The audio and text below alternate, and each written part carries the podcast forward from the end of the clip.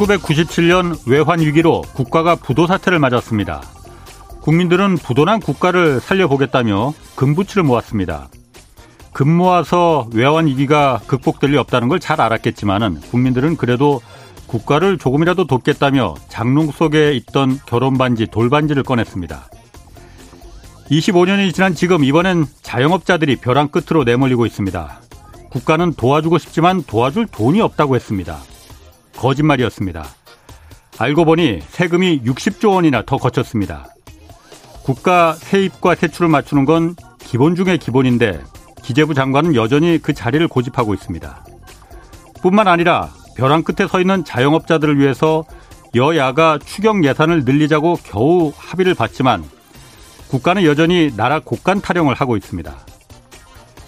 생계의 마지막에 내몰린 자영업자들에게 각자 대출로만 연명하도록 방치한 결과 4대 금융그룹들은 14조 원이라는 사상 최대 영업이익을 기록해서 지금 성과급 잔치를 준비하고 있습니다. 국가는 지금 벼랑 끝에 서 있는 국민들을 위해서 무엇을 하고 있습니까? 나라가 망했을 때 국민들이 장롱 속에 결혼 반지, 돌 반지를 꺼냈듯이 국가 행정을 지금 책임진 사람들은 당장 그 월급이라도 반납하기 바랍니다. 네, 경제와 정의를 다잡는 홍반장, 저는 KBS 기자 홍사원입니다. 홍사원의 경제쇼 출발하겠습니다. 유튜브 오늘도 함께 갑시다.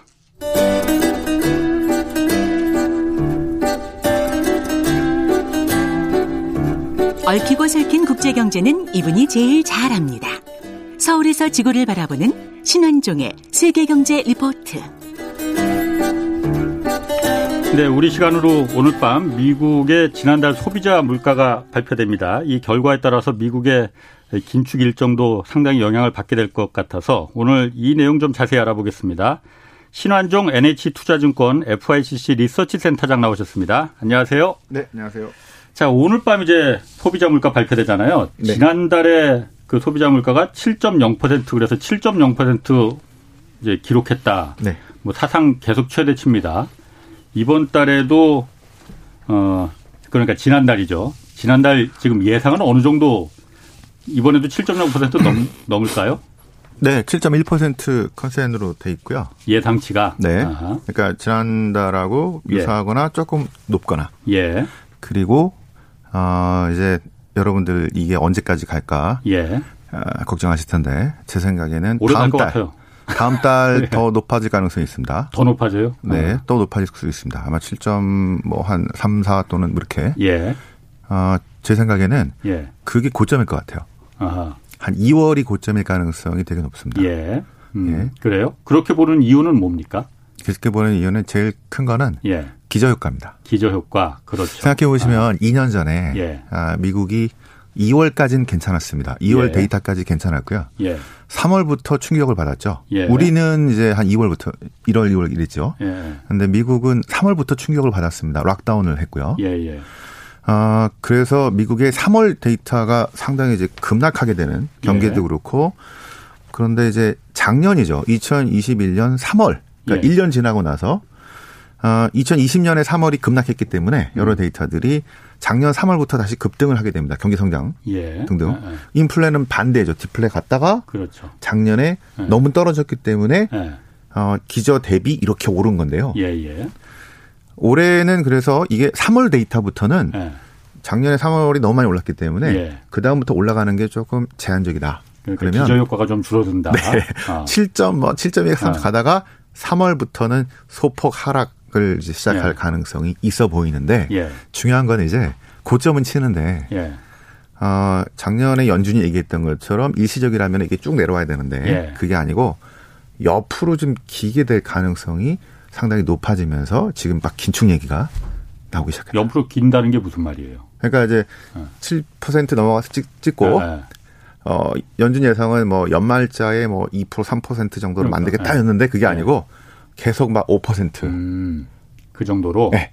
뭐 연말에 어. 5%. 그러니까 기저 효과만 없어졌을 뿐이지 나머지 근본적인 문제는 계속 상존하고 있다. 그렇죠. 그러니까 체감은 여전히 예. 높은데 예. 이제 지표로는 예. 떨어지는 거죠. 예. 예. 아니 그러면은 신 센터장님 항상 그 책에도 쓰셨지만은 인플레라는 게 어, 화폐가 가치가 떨어지는 거잖아요. 그래서 네. 물건값이 올라가는 거잖아요. 네.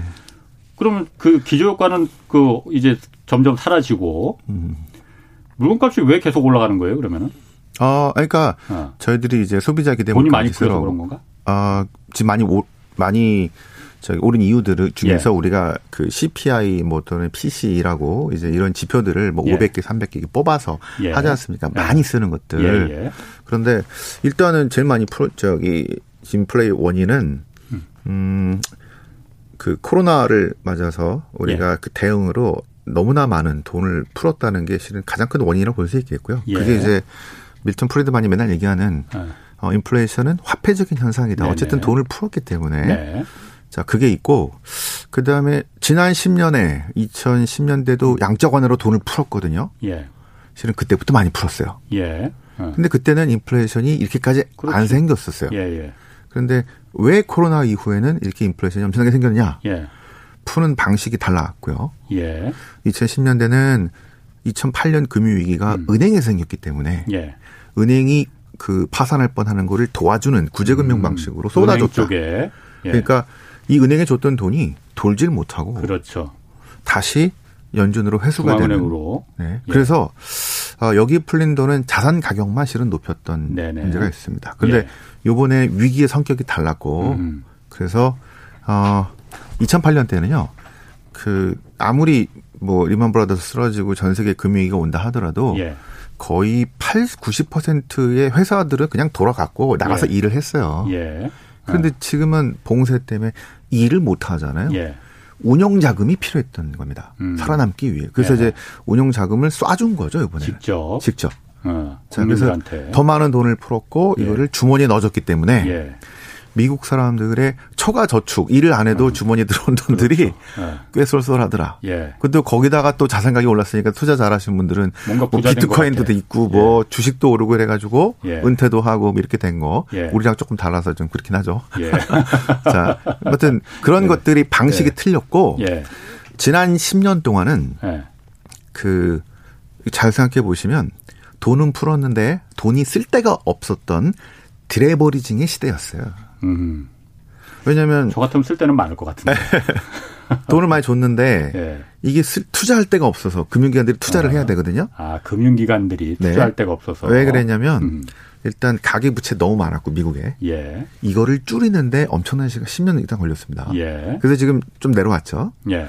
그다음에 중반 이후에 보시면 2012, 13년 이후에 신흥국이 초반에 무리하게 돈을 썼다가 드레버리징이 엄청나게 가죠. 중국, 뭐 우리나라 그뭐 헤비한 중, 저기 산업들, 중공업, 조선 뭐 이런 식으로 예, 예. 예. 이게 위축이 거의 10년 동안 진행이 됐어요. 예. 카펙스라고 하는 이런 시설 투자가 그래서 안 됐었습니다. 카펙스가 뭐예요? 그러니까 저희가 이제 시설 투자라고 아, 하죠. 시설 투자. 공장 크게 만들고 예, 막 하는 예. 것들을 특히 이제 그, 그 원유라든가 음. 뭐 이런 그 저 가스라든가 이런 원자재 개발을 위한 예. 이게 공급 과잉이었기 때문에 그거를 많이 못 했었거든요. 네. 자, 그런 것들이 지금 공급 과잉이 문제로 와닿았다. 아, 공급 과잉이 아니죠. 공급 부족. 부족. 그죠? 예.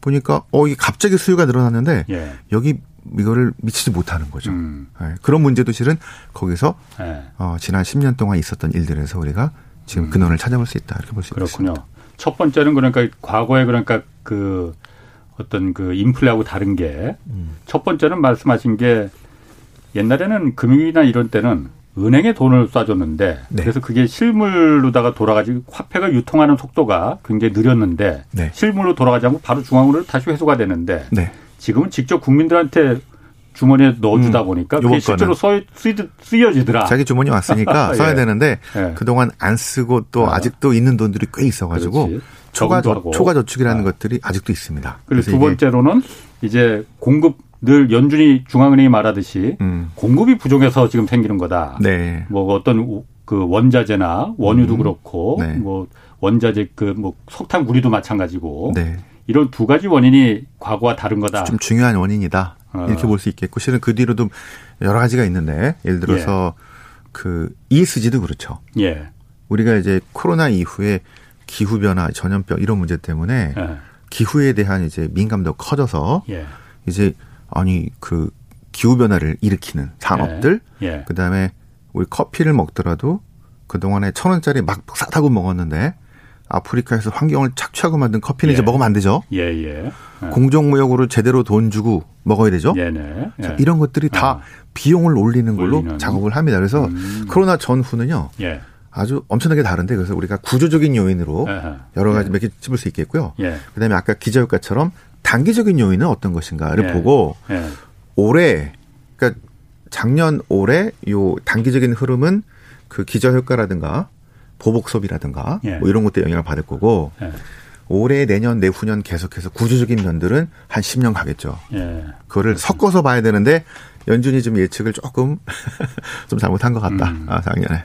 자, 그럼 일단 오늘 밤에 미국에서 그 이번 지난달 소비자 물가가 얼마나 올라갔는지 그러니까 예상은 지금 7.1%라고 하셨잖아요. 그러니까 네네. 예상한 대로 나오면 그렇게 충격이 크지 않을 테지만은 네.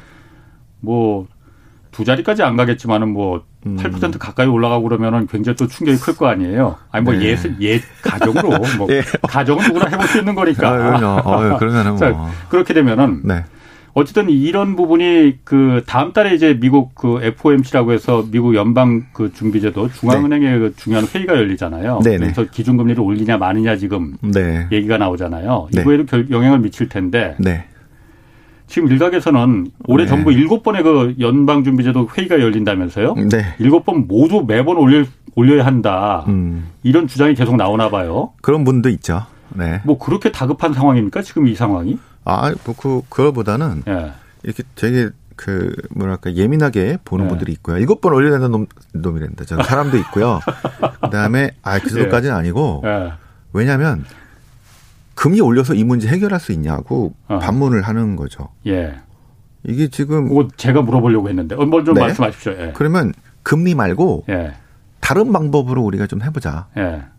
예를 들어서 우리가 양적 긴축이라고 하죠. 예, 예. QT. 음. 지금 네. 사들인 국채들, 네. 어, 연방 준비제도에서 사들인 국채들, 그지? 그래서 어. 이제 그 다시 이제 저 회수하는 거. 것처럼 파는 예. 거죠. 예, 자, 그런 것들이 오히려 어 파워풀하지 않을까? 예. 그러면은 금리는 두 번 올려도 되잖아요. 두 번이나 세 번 올려도 되잖아요. 그러니까 금리를 올리는 대신에 네. 그래서 양적 그 긴축을 한다. 그렇죠. 그래서 어. 너무 금리만 보지 마시고요. 예, 금리 뭐 일곱 번에 뭐 이거보다도 금리 일곱 번이냐 두 번이냐 이게 아니고 두 개 다 합쳐서 예, 일단 지금은 어 제 생각에는 7%가 넘어가는 그 이런 인플레이션은 우리가 3, 40년 동안 보지 못했던 것이기 때문에 예. 그 파월 의장이 이제 연임 되시고 나서 예. 일단 스탠스를 바꾸고 나서 예. 일단 급해요 마음이 예. 딱 잡았으면 좋겠어요. 예. 그래서 뭔가 하려고 하기 때문에 예. 3월에 기준금리 인상은 아마 나올 것 같다고 생각합니다. 예. 예. 예. 그리고 두 번 할 거냐 일곱 번 할 거냐 하는 것들은 예. 이제 올해 아까 저기 2월이 고점 치고 3월부터의 데이터가 예. 얼마나 잡히는가에 따라서 그럼 아마 4월쯤 나오겠죠. 예. 그때부터 이제 뭐 5자를 7자를 보다가 이제 5%자를 보고 예. 그 다음에 한 6, 7, 8쯤에 한 4%자로 들어가고 그러면은 예. 예상한 경내로 가니까 뭐 굳이 뭐 일곱 번 할 필요가 있겠어? 어. 그러면 이제 한 두 번 정도 하고 QT나 이런 것들을 써서 갈 수도 있겠고, 예. 어 이거 하반기로 갔는데도 여전히 5% 후반 또는 6%예요. 예. 기저효과도 있는데 예. 그러면 큰일 났죠. 예. 그러면 마구 올릴 가능성도 있죠. 자, 그러면은 제가 어쨌든 지금 금리를 갖다가 일곱 번 계속 올해 무조건 연방준비제도 회의 열릴 때마다 계속 올려야 된다라고 지금 펌프질을 하는 쪽은 주로 뭐 연방준비제도에서 그 말을 하는 건 아니고 네, 민간 금융기관들이 주로 월가에서 많이들 말을 하잖아요. 네, 그럼 제가 뭐 저야 기자니까 항상 의심하는 게 제 직업이다 보니까 네. 어, 미국의 월가 그러니까 민간 그 금융기관들은 음. 금리를 금리가 올라가는 게 좋습니까? 안 올라가는 게 좋습니까? 자기들한테 어 우리 은행들하고 실은 비슷합니다. 올라가는 그 게 좋겠네 그러면. 금리가 올라가면 예. 어, 수익률이 높아질 거 수익이. 높, 높아지면서 예. 혜택을 볼 수도 있겠고요. 근데 월가에 저희들이 이제 월가에 가서 이 금리 예측하는 사람들하고 계속 미팅을 하거든요. 예. 지금 코로나 때문에 못 가서 그렇지. 지금은 예. 컨콜로 하는데 그분들이 실은 월가에서 아 저기 연준에서 일하다가 온 네트워크 강한 분들이 많아요. 예. 그래서 이제 어떻게 보면은 어 그 연준도 이 월가나 이 시장에서의 그 피드백을 상당히 고려를 하고요. 예. 근데 지금 같은 상황은 이 스펙트럼이 너무 넓습니다. 예. 일곱 번도 있고요. 뭐 네 번, 세 번 이렇게 너무 많으니까 예. 골드만삭스 네 번이고요. 예. 그래서 어 이거는 일곱 번이냐 네 번, 두 번 이거보다는 예. 그 아까 말씀드린 QT라는 걸 합쳐서 이걸 봐야 되기 때문에 지금은 일단 초반은 강력한 긴축의 의지가 되게 높다. 음. 왜냐하면 지금 아까 제가 말씀드린 이렇게 내려와 줄 건지 아니면은 계속해서 뒤에 후반에 부담이 될 건지. 근데 예. 모르잖아요. 예, 예. 후반에 가서 이게 내려올 건지 몰라지 모르는 상황에서 지금 일곱 번이 될 거라고 판단하고 우리가 액션을 취하기는 어렵지 않습니까? 예, 예. 그래서 일단은 상반기에 한 뭐 3월하고 6월 정도 두 번을 하고 예. 그 후반을 좀 지켜본다는 의미로 그다음에 QT라는 그 양적 축소 플러ton 유동성을 축소하는 방법들이 있기 때문에 그 QT라는 거 모르는 분들이 좀꽤 계실 거니까 네네. 이게 미국의 연방 준비제도에서 돈을 풀기 위해서 국채 중앙 정부가 발행하는 국채를 사준 거를 계속 사- 줬는데 네, 이제 그만 사고 어, 그마다 다시 이제 파는 거 네, 시장에 이제 만기 되면 은 이제 다, 다시 안 해주고 예, 예, 이렇게 줄이는 거라고 보시면 됩니다. 예, 예. 그 왜냐하면 이제 선진국들 미국과 유럽과 일본, 영국 등의 중앙은행은 예. 우리 신흥국처럼 이제 금리만 가지고 조절한 게 아니라 예. 직접 이 그 시중에서 돌아다니는 이 채권을 사고 예. 이렇게 유동성을 많이 공급을 했었기 때문에 양적 완화라고 했죠. 예. 했기 때문에 이거를 양적 완화를 이제 푼 거를 좀 회수한다고 네. 생각하시면 됩니다. 이 카드가 두 가지가 있기 때문에 그러게. 그런데 우리가 흔히 두 가지를 사용한다. 생각했던 거는 그 카드가 순차적으로 사용하는 거로 알고 있거든요. 그러니까 금리 아, 인상 먼저 지난번에 하고 그렇게 그 다음에 했죠. 이제 다시 네. 양적 긴축을 한다. 네. 그 이렇게 번갈아 같이 할 수도 있는 거군요. 제가 이제 한 2000한 7, 6년, 7년부터 계속해서 한 15년 관찰을 해왔는데요. 예. 저희들이 하는 일이 맨날 그겁니다. 이쪽에서 금융위기가 터졌어요. 예. 그럼 무슨 대책을 내놓습니다. 예. 아 이게 먹힐까 안 먹힐까를 밤새 고민해서 네. 아침에 이제 view를 내놓습니다. 예. 이거 갖고 안 돼. 예. 이건 돼. 예. 그런데요. 기존에 배웠던 게 잘 안 먹혀요. 아, 저기, 예. 이게 기존의 것들이 바뀝니다. 예. 미국 사람들, 미국의 중앙은행 사람 보면요. 양적 완화 것도 2007, 8년에 갑자기 갖고 왔는데요. 예. 듣도 보도 못한 걸 갖고 왔어요. 예. 일본에 쓰던 걸 갑자기. 예. 예. 그렇죠. 상당히 좀이 진화 속도 빠르다고 보시면 됩니다. 예. 우리는 맨날 하던 거 하니까 그런데 예. 그러니까 정신을 못 차릴 정도예요. 과거에 하나 있었던 거를 갖고 와서 엄청나게 크게 한번 해서 실은 지난 2008년 금융위기도 막았고 예. 2022년 금융위기도 막았죠. 예. 자 그러면서 이제 양적 저 지난번에 했던 코스대로 어, 꼭 그렇게 하라는 법이 없죠. 예. 이번에는 두 개를 동시에 섞거나 아니면 좀 빨, 시, 저, 시, 시간을 좀 당겨서 예. 이렇게 하기도 하니까 그거는 도식은 없다 이렇게 보시면 됩니다. 그렇군요.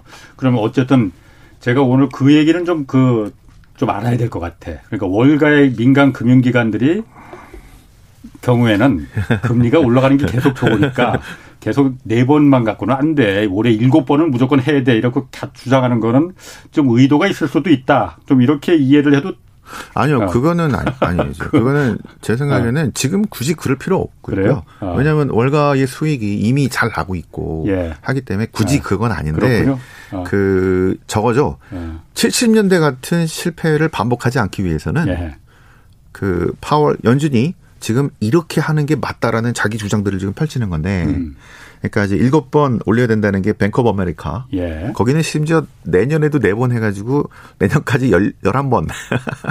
자, 이렇게 보는 사람이 그 뱅크 오브 아메리카도 있지만 예. 실은 레리 서머스도 그렇게 생각합니다. 예전 그 재무부 장관 예. 했던 그분의 그, 네. 생각이 그렇게 돼 있죠. 하버드대 교수. 네. 근데 또 골드만삭스 같은 건 네 번이고요. 예. 예. 그다음에 뭐 세 번인데도 있어요. 이쪽은 그것보다는 음.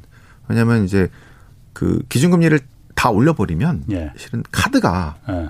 많이 없어지는 거거든요. 그렇죠. 그렇죠. 그건 그렇죠. 그 카드를 좀 아. 남겨놔야 돼요. 음, 그건 그렇네요. 예. 어. 그러면 그 그래서 이제 그보다는 어이 저 아까 양적 긴축은 좀 더 유연하게 쓸 수가 있잖아요. 아, 예. 그런 식으로 좀 봐서 음. 어쨌든 중앙은행이 이제 인플레이션을 강력하게 잡겠다라는 그 의지를 보여주면서 예. 기대 인플레이션이 중요하거든요. 음. 기대 인플레이션이 이런 겁니다.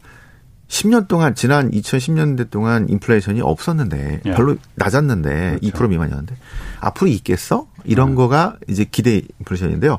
지금은 인플레이션이 강하게 올라오니까 어 계속 가겠네. 어. 그게 기대 인플레. 그죠? 요거를 꺾어 줘야 돼요. 오늘 천 원 했던 게 내일은 천오백 원될 예, 거니까 예. 지금 오늘 빨리 사야 돼. 네 네 네. 어. 꺾어 줘야 돼요. 예. 그래서 그 꺾기 위한 어. 그게 지금 되게 어렵죠. 예. 아니, 특이한 방법이다. 뭐 그렇게 어렵진 않아요. 오늘 천 원, 저 같아도 오늘 천 원 하는데 내일 천오백 원 될 것 같으면 당연히 네. 오늘 무조건 퇴근하고 가서 사야죠, 물건을. 네. 자, 그러면은 또 한 가지 제가 의심이 듭니다. 뭐 의심이라기보다는, 어, 지금 그래서 인플레를 잡기 위해서 금리를 지금 그 뭐 네 번이든 일곱 번이든 뭐 그, 그 올리겠다는 거잖아요.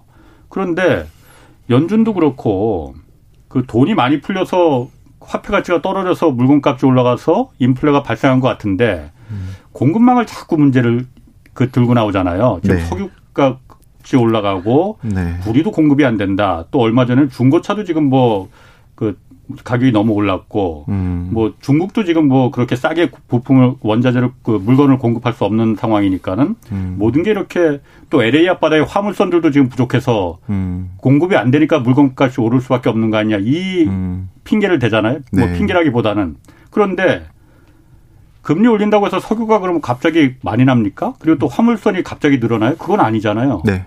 그런데 금리 올리는 거로 어떻게 해결을 할 수가 있다는 거죠? 공급망 문제를. 아, 그래서 그러니까 금리를 올리는 것만으로 또는 그 양적 긴축을 통해서 유동성을 축소하는 것만으로 그 모든 문제를 해결하기가 실은 그 아주 그 쉽지는 않습니다. 예. 딱 이렇게 쪽집게처럼 그걸 딱 해결하는 그런 요소는 아니에요. 어, 특히 공급망 문제는 예. 어 코로나 전에 global value chain과 예. 코로나 이후에 예를 들어서 그동안에 뭐 가솔린 뭐 이런 차를 많이 했- 한 공급망이었다고 한다면 예. 지금은 막 전기차 만들라고 막 난리가 나잖아요. 예. 그럼 이제 value chain이 실은 상당히 바뀌었단 말입니다. 예. 예. 그런 것들이 동시에 이루어지고 있기 때문에 예. A 공급망에서 B 예. 공급망으로의 변화인데 예. 그러면 그때랑 달리 옛날보다 어느 지역에 더 많이 사용할 수 있는데 여기서 문제가 생길 수도 있겠고, 있거든요. 그래서 그런 공급망의 회복은 우리가 작년에 예상했던 것보다 되게 더디게 지- 저 이루어지고 있다. 예. 요게 요즘 스탠스들이고요. 음. 또 하나는 제일 중요한 지정학적 문제가 원자재 가격들을 어떻게 변화시킬지가 지금 상당히 이제 퀘스천인데요. 그러니까 예를 들어서 러시아, 우크라이나, 예. 그다음에 각 지역에서 일어나는 이제 정- 경, 정치 경제적인 혼란들. 예. 자, 그러니까 예를 들어서 뭐 페루나 뭐 칠레나 이쪽이 이제 막그 광산을 국유해 버린다 이렇게 된다면 아, 예, 예. 가격이 막 튈 거고요. 그렇겠죠. 그다음에 러시아, 음, 우크라이나가 음. 만약에 그 서방이 맨날 얘기하는 것처럼 전쟁이 막 2월에 날 거야. 그럼 그 뒤로 어떻게 되나요? 올라갔다 내려가나요? 원재 가격은? 그게 아니고 예를 들어서 전쟁이 나지만 않으, 나지 않으면서 텐션만 1년 네. 내내 가는 경우는 어떻게 될까요? 원재 가격이 떨어지겠어요? 지금 모든 예측이 안 떨어지지. 1분기 고점에다 다 떨어지는 걸로 돼 있는데 예. 이게 전쟁이 나지 않고 텐션만 높아지고 예. 이렇게 된다면은 그 겨울에 난방 수요가 많았다가 좀 줄어들긴 하되 음. 중간 중간에 해결되는 게 하나도 없으면서 오히려 예. 텐션만 계속 진행되는 예. 그러면 안 떨어질 거란 말입니다. 예. 이것들이 인플레이션 계속, 계속 도움이 저 부담이 되는 상황이 가겠죠. 예. 공급에도 계속 문제가 될 겁니다. 그래서 지금 그렇게 예, 경제 외적인 그 요인들이 너무 많아졌기 때문에 예. 분석하기가 실은 되게 어려워져요. 그럼 그런 수 이유. 그런 설명이라면은 금리를 네 번이 아니고 열 번 올려도 그러면 그건 인플레가 해결할 수는 좀 곤란하다는 얘기 아니에요? 그러니까 이제 그 요인 중에 하나 공급망도 있고 여러 가지 있지 않습니까? 아. 일단은 어 기준금리를 올려서 아까 기대 인플레이션을 잡겠다. 음, 음. 그 정도는 예, 예. 거기에는 영향을 미칠 수 있겠죠. 자, 기대 인플레이션은 네, 일단 어, 그게 꺾는 게 중요합니다. 내일은 1,500원 안 돼 그냥 1,000원에 머무를 거야. 라고. 네, 이런 식으로 예. 연준의 강력한 의지를 예, 예. 70년대는 그걸 못 보여줘가지고 아하. 오히려 닉슨의 아바타로 예. 지금 선거 앞두고 어디 금리를 올리라 그래. 그게 이제 아서 원스였었는데요. 그때 당시 연준 의장. 연준 의장 최악의 예. 연준 의장으로 예, 평가받는 뭐 100년 만에 최악의 배- 100년 최악의 연준이었습니다. 나중에 닉슨 도청했던 거 보니까 예. 그 연준 의장이 그 꿍짝꿍짝 해가지고 예. 그 금리 올리려고 하는 연준 의원한테 페, 페널티 주고 막 이런 것도 다 드러났거든요. 예. 그래서 70년대는 연준이 아무도 못했고 예. 그래서 이제 79년 볼커로 바뀐 다음부터 예. 강력한 이런 금리를 올리는 정책들을 통해 할수 있었는데 예. 지금은 이제 70년대 같은 상황을 반복하지 않기 위해서 예. 일단은 의지를 강력히 보여주는 거죠. 그래서 예. 아마 상징적인 의미로 3월 기준금리는 아마 거의 대부분 다 생각하고 있지 않을까 싶습니다. 어. 그러면 아- 지금 말 나온 김에 1970년대 인플레가 사실 가장 혹독한 인플레였다고 하잖아요. 네네. 그때하고 지금 인플레하고는 어 이게 좀 다릅니까 성격이?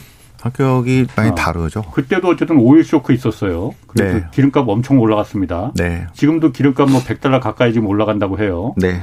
뭐 공급망 부족 계속 우리 얘기했지만은 음. 뭐 그런 거 비슷한 거 아닌가 그런 생각이 드는데. 그러니까 이게 어 제일 큰 이유가 뭐냐? 예. 70년대에 거의 Great Inflation이라고 합니다. 예. 그 65년부터 82년 정도까지인데요. 예. 정확히 따지면요. 65년쯤에 예. 이게 그 전에 미국의 인플레이션은 그냥 1% 1.5%였어요. 예. 거대한 뭐 1, 2차 세계 대전 또는 예. 남북 전쟁 이런 거 빼면 예. 그냥 1%거나 예. 마이너스거나. 예. 그래서 지난 100년 동안 미국에서는 인플레이션 별로 없었기 때문에 예. 기대 인플레이션이 별로 낮았겠죠. 예. 어. 그래서 인플레 별로 신경 안 쓴 겁니다. 예, 예. 100년 동안 없었는데. 그렇죠. 그러다가 이제 어 경제 철학의 변화가 중요한데요. 예. 29년 막 대공황 전까지는 자유 방임주의를 시장 만능으로 했죠. 예. 20년 29년 이제 루즈벨트 들어가서부터 케인지안 중심의 국가 중심으로 국가 모든 이제 예. 정책 경제철을 폈죠. 예. 초반에는 그래도 뭐 어느 정도 저 나름 했는데 이게 50년대 60년대를 넘어가니까 이 사람들이 어 해보니까 정부가 만능이네. 음. 자 위대한 사회도 만들 수 있겠구나. 예. 이제 위대한 미국 한번 만들어 보자. 음. 베트남전으로 돈 이미 많이 썼는데다가 여러 가지 복지 정책들을 시작하는 게 이제 위대한 사회 프로젝트죠. 예. 그때부터 음. 돈을 마구 쓰기 시작합니다. 음. 자 그런 가운데 물가가 65년부터 오르기 시작해요. 예. 자 이게 실은 문제였고요. 그 다음에 아, 이, 이게 실은 서 60년대, 70년대의 가장 큰 문제는 실은 국가가 만능이라는 예. 자, 이런 착각인 거죠. 아. 뭐든지 할 수 있을 것 같다라는. 그래서 예. 돈을 막 써도 된다라는 생각들을 음. 갖고 있다가 예. 이게 80년 이후로 워낙 인플레이션 문제가 많았고 그래서 70년대는요. 거기다가 금리를 올리면 안 되는 사회적인 문화가 문화가 아니, 분위기가 만들어진 겁니다. 음, 어떤 분위기가? 아니 인플레이션은 100년 동안 거의 없었고 아, 아. 그죠? 이게 그 저 지금 고용과 경제 성장이 중요하지 인플레는 예. 뭐가 중요해? 이게 예. 닉슨이었고요. 예. 공화당인 닉슨조차도 우리 모두 케인지 아니야. 예. 어디다가 금리를 올려 이러겠단 말이에요. 예. 그런 분위기였는데 예. 그 분위기가 이제 79년 볼거 저 볼코 들어, 들어오고 그다음에 80년대 레이건으로 바뀌면서 신자유주의로 예. 경제 철학이 바뀌면서 분위기가 달라지는 거예요. 그러니까 국가에서 시장으로 국가에서 시장과 효용, 그러니까 인플레가 중요한 거죠. 예. 고용 잠깐 참고 예. 일단 인플레 먼저, 예. 효용 먼저. 예. 자, 그래서 그 효용이라는 가치를 가지고 예. 이데올로기 뭐가 중요해? 예. 월가가 나선 거죠. 아하. 전 세계적으로 월가와 기업가들이 이제 탈냉 탈냉전으로 가게 되면서. 음. 전 세계 싼 곳으로 무지막지하게 가게 되면서 이제 소비에트 붕괴되고 하게 되면서 예. 이런 그 월마트 효과가 만들어지는 상황들. 음. 전 세계 싼 곳이라면 이념에 상관없이 가게 되고 예. 전 세계가 하나로 뭉쳐지는 이런 예. 상황들이 아. 지난 30년 동안 만들어진 건데 예. 지금 다시 국가가 중심이 되는 이런 경제 철학으로 바뀌고 있죠.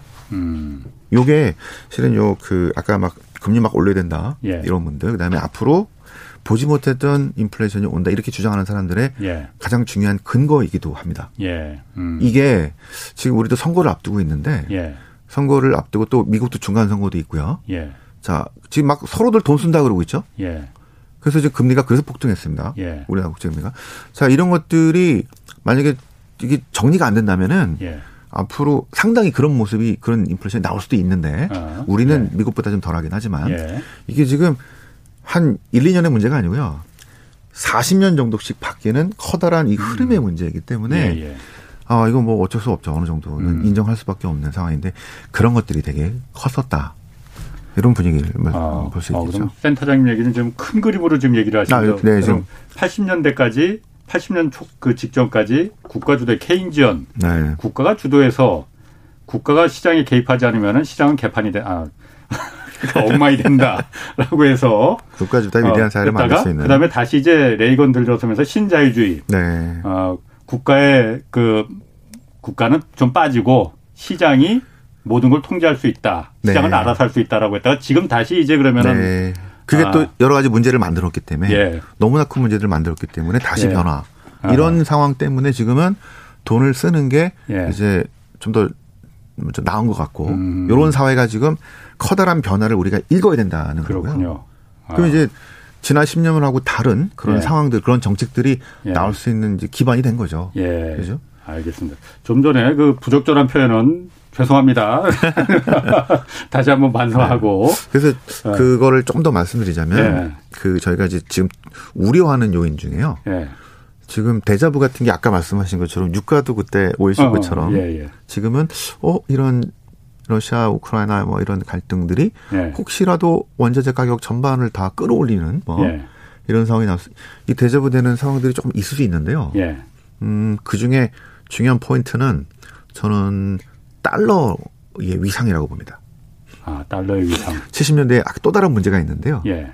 달러가 위기에 봉착했어요. 그렇죠. 그때. 금태환을 아. 같이 하고 있었기 예. 때문에 예. 그 전까지는 아, 돈을 쓰더라도 한정이 돼 있었습니다. 찍어낼 수가 없었죠. 네. 근데 이걸 끊어버렸어요. 어.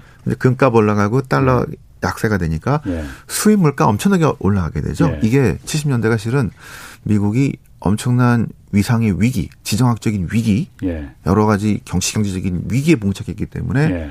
이 문제가 예. 혹시 2020년대 다시 나오게 된다면은 예. 이거는 심각한 문제가 생길 수 있어요.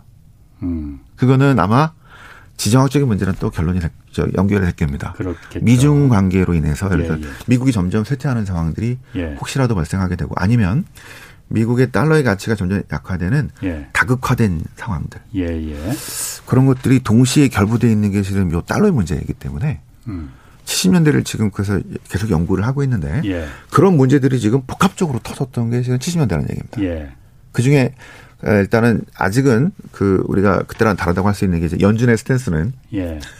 그때랑 다르게 예. 일단은 강한 의지들을 보여주려고 하고 있는 것들 예, 예. 그것들은 다르긴 하지만 이런 상황들이 만약에 구조 변하게 된다면 연준으로서도 실은 난감한 상황이 나올 수 있기 때문에 음. 그 가능성들을 계속해서 이제 음. 사태를 보면서 세상이 어떻게 변해가는 걸 보면서 계속 팔로우하면서 쳐다보고 있는 거죠.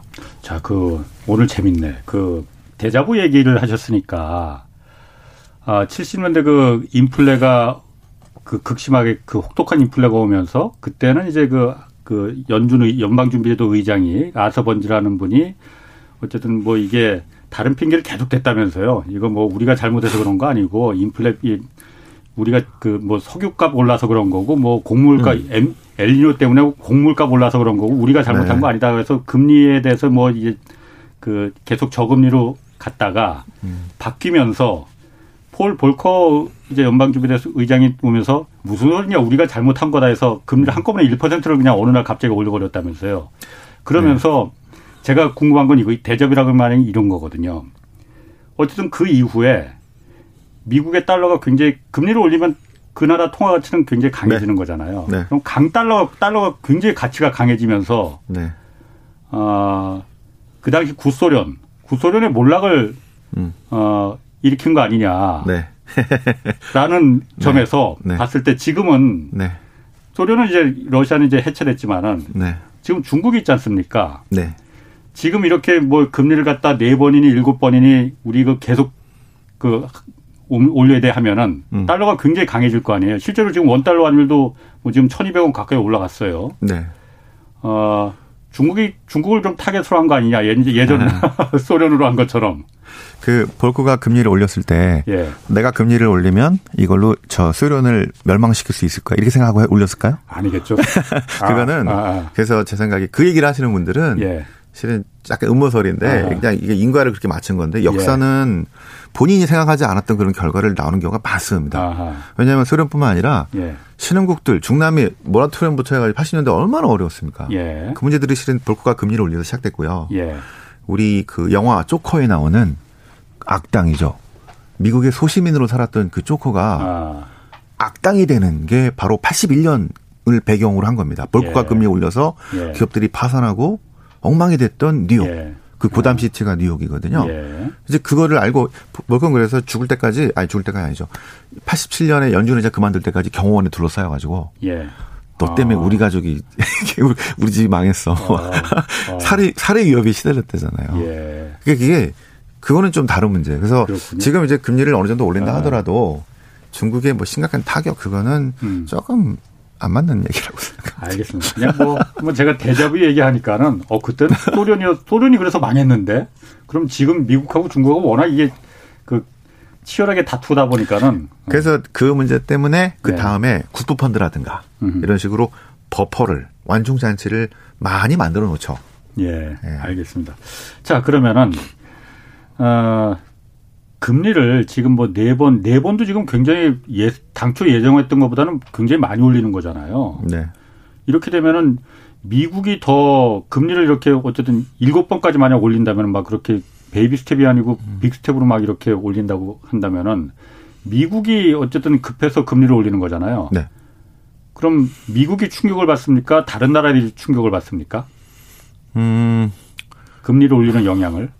요번에 금리를 그 올리는 거는 네.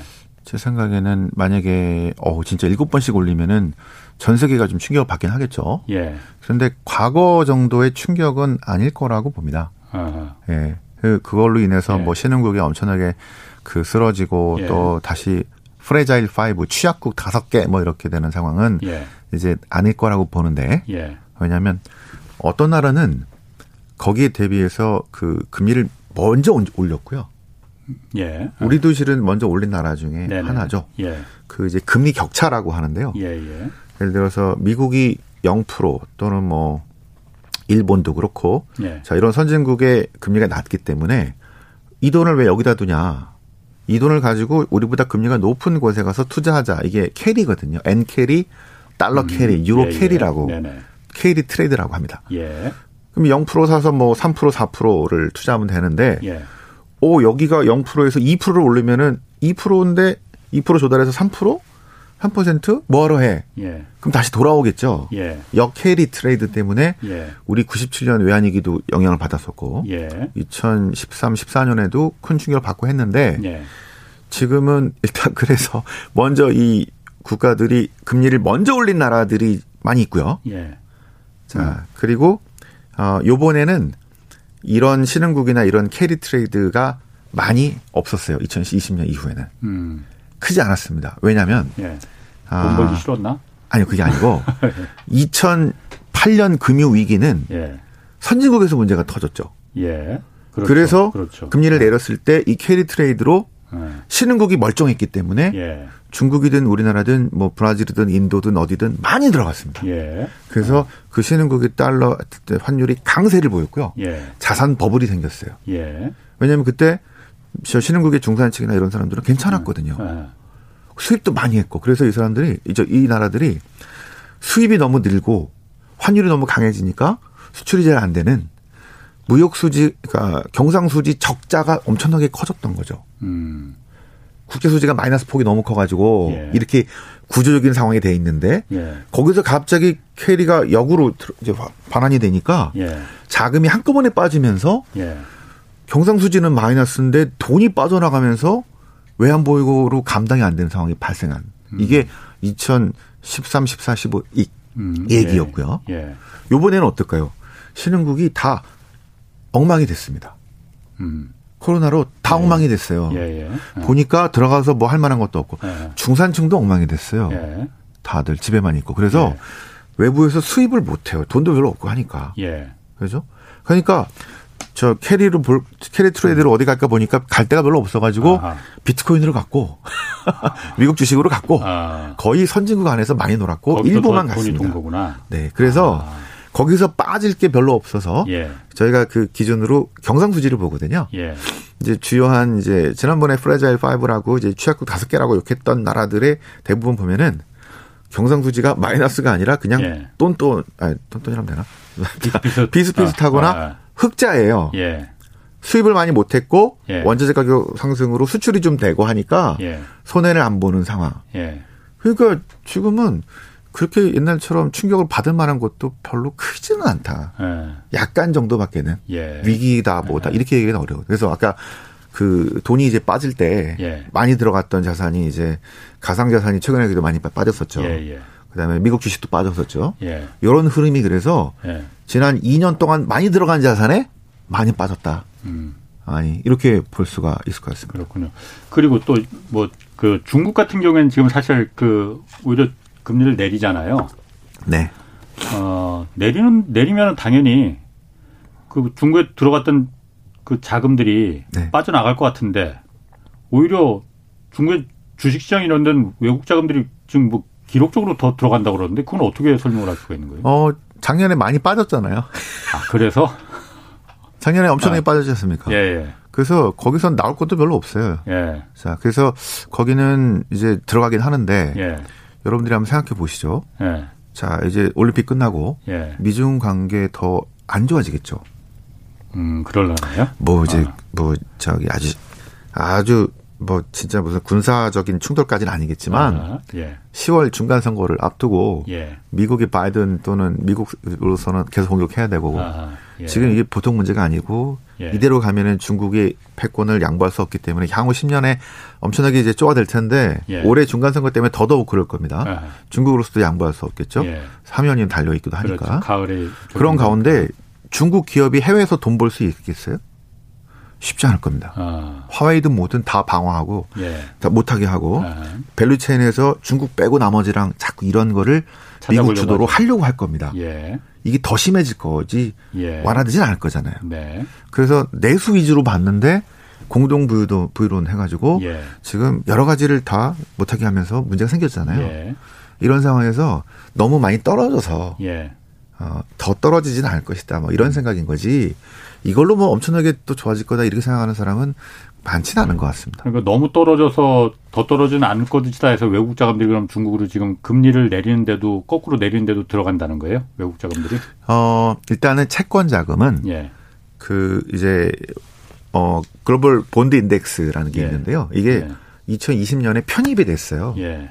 그래서 한 10몇 퍼센트를 담아야 됩니다. 예. 매년 조금씩 늘려요. 이렇게 돈은 들어갑니다. 음. 주식 자금은 아까 말씀드린 상황에 따라서 들었다 나왔다를 반복하겠죠.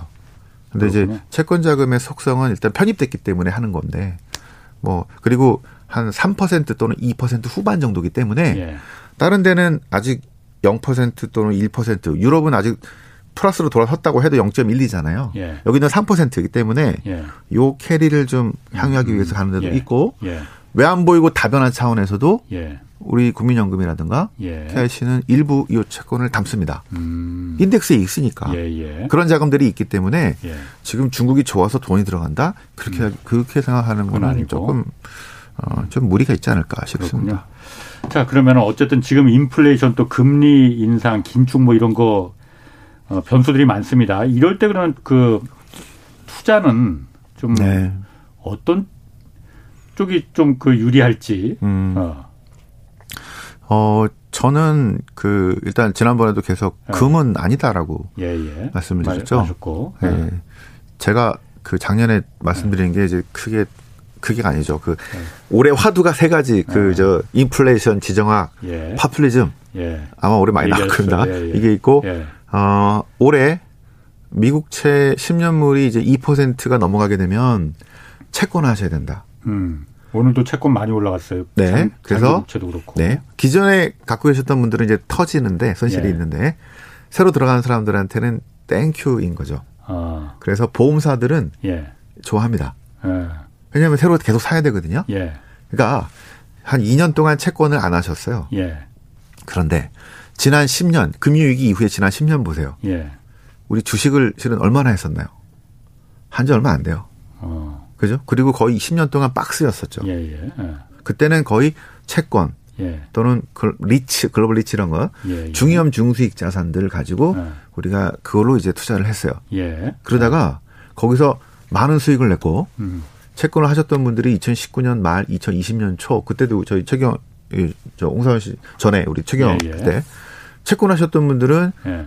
2월에 주가 급락했을 때 예. 채권에서 수익을 이제 정리하고 예. 그거를 주식으로 갈아타고 예. 이런 분들이 실은 수익이 고수익이 났죠. 어. 주식만 계속 갖고 있던 분보다. 예. 근데 2년 동안은 금리가 너무 낮았고 예. 금리가 계속 올랐기 때문에 그동안은 하지 말자고 했던 것들인데 아. 이제 2% 미국제 10년물 10년물 기준으로 2% 넘어가게 된다면 예. 지금부터는 다시 채권 자산을 상당 부분 쟁여놔야 돼요. 어. 이게 자산 배분입니다. 어허. 2년 동안은 자산 배분을 못했어요. 예, 예. 너무 낮아서 네네. 어. 그죠? 지금부터는 다 채권만 하라는 얘기 아니고요. 예.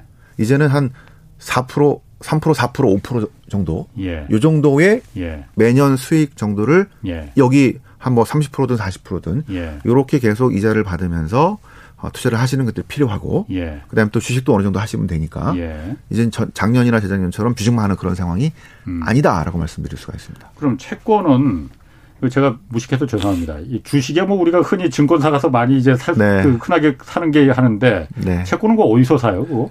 여전히 증권사입니다. 증권사에서 네. 어, 미국 거래를 합니다. 미국 국채나 회사채도 살 수 있는 거예요. 할 수 있습니다.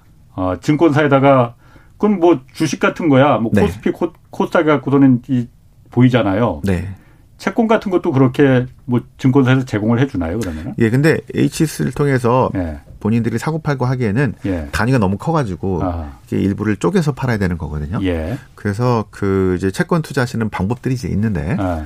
그거를 ETF를 이용하거나 예. 아니면 그 채권 펀드를 예. 이용하거나 아. 그러니까 제가 재작년인가 작년인가 한번 말씀드렸는데 예. 금리가 올라갈 때는 채권 펀 채권형 펀드를 비중을 줄여야 되시고요. 예. 아마 작년 재작년에 2020년에 그 저기 퇴직연금 이런 거 보시면 예. 수익률 되게 올라왔다가 예. 지금 까 보시면 완전히 작살이 난 상황일 겁니다. 예. 예. 실은 그동안 비워놨다가 예. 이게 올랐을 때 지금부터 담아야 되는 거죠. 음. 채권은 금리가 저기 너무 낮거나 올라갈 때는 하는 게 네. 아니고 예. 어느 정도 올라왔을 때 하면 되는데 그게 지금 다시 시작되는 시점이 이제 올해 한 상반기 또는 예. 중반부터 예. 미국채 10년이 2% 이상으로 넘어갈 때 한국 국채는 이미 예. 어, 괜찮은 수준에 왔다고 생각합니다. 어. 그래서 한국 채권형 펀드로도 이제 지금 하시고 그다음에 예. 그러니까 예를 들어서 그 하나금융지주 뭐 이런 회사채들이 있거든요. 예. 한 4%씩 나와요. 예. 우리 하나은행 잘 아시잖아요. 예. 그런 거 보고 예. 그 회사의 은행채 예. 또는 이제 후수 후순위 뭐 이런 것들을 금리 상황에 맞춰서 예. 투자를 고려해 보시는 것도 이제는 막 엄청난 저 주식에서 기대 수익이 나오기가 쉽지가 않은 상황이어서 예. 불확실하게 너무 많잖아요. 예. 이럴 때는 본 여러분들의 자산의 상당 부분을 또 이제 채권으로 좀 쟁여 놓다가 예. 나중에 또 이게 금리가 나중에 또 경기가 또 안 좋을 때 있겠죠. 그때 또 예. 쫙 빠지게 되면 예. 그때 또 빼서 또 주식도 하시다가 음. 이렇게 자산 배분을 하는 상황이 다시 만들어졌다. 올해부터는 하셔야 된다 판단합니다. 그럼 지금 센터장님이 생각에는 네. 어, 채권도 뭐 한국 국 채권을 있고 미국 네. 채권이 있을 테고 네.